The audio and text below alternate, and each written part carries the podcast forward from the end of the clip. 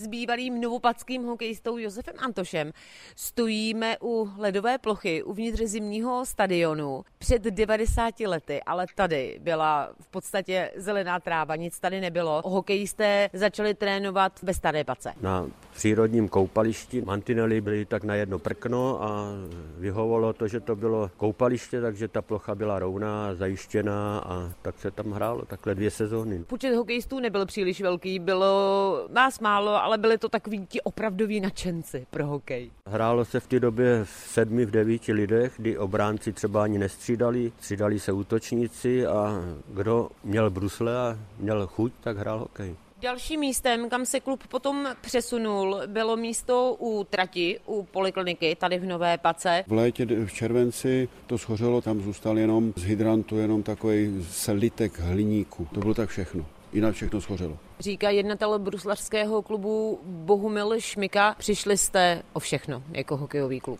Úplně, tam chlapi vytvořili dřevěný krásný šatny, velký střídací lavice, i mantinely, i trestnou lavici. Osvětlené to bylo, nezůstalo tam nic. Tady v Pace potom nebylo kde trénovat, nezbylo tedy nic jiného, než jezdit ven. Všichni jsme jezdili po zimních stadionech až Vansdorf, Poděbrady, Nynburg, Dolomnice a to dlouhých 15 roků. Velký zlom přišel, když se začala budovat ledová plocha tady, v místě dnešního zimního stadionu. Ovšem se to dělalo v akci Z a starvalo to neskutečně v dobu, to bylo přes pět roku příprava, dva roky jako jenom staveniště. Ten porod zimní plochy tady byl opravdu hodně, hodně náročný a trval velké úsilí. Je to za náma a jsme minimálně třetí nejhezčí a nejkvalitnější zimní stadion v celé oblasti. Jak často se člověk sem na zimní stadion dostane? Samozřejmě na krajskou ligu chodíme pravidelně a na ty utkání hnuků, to jsou mladší žáci, starší žáci.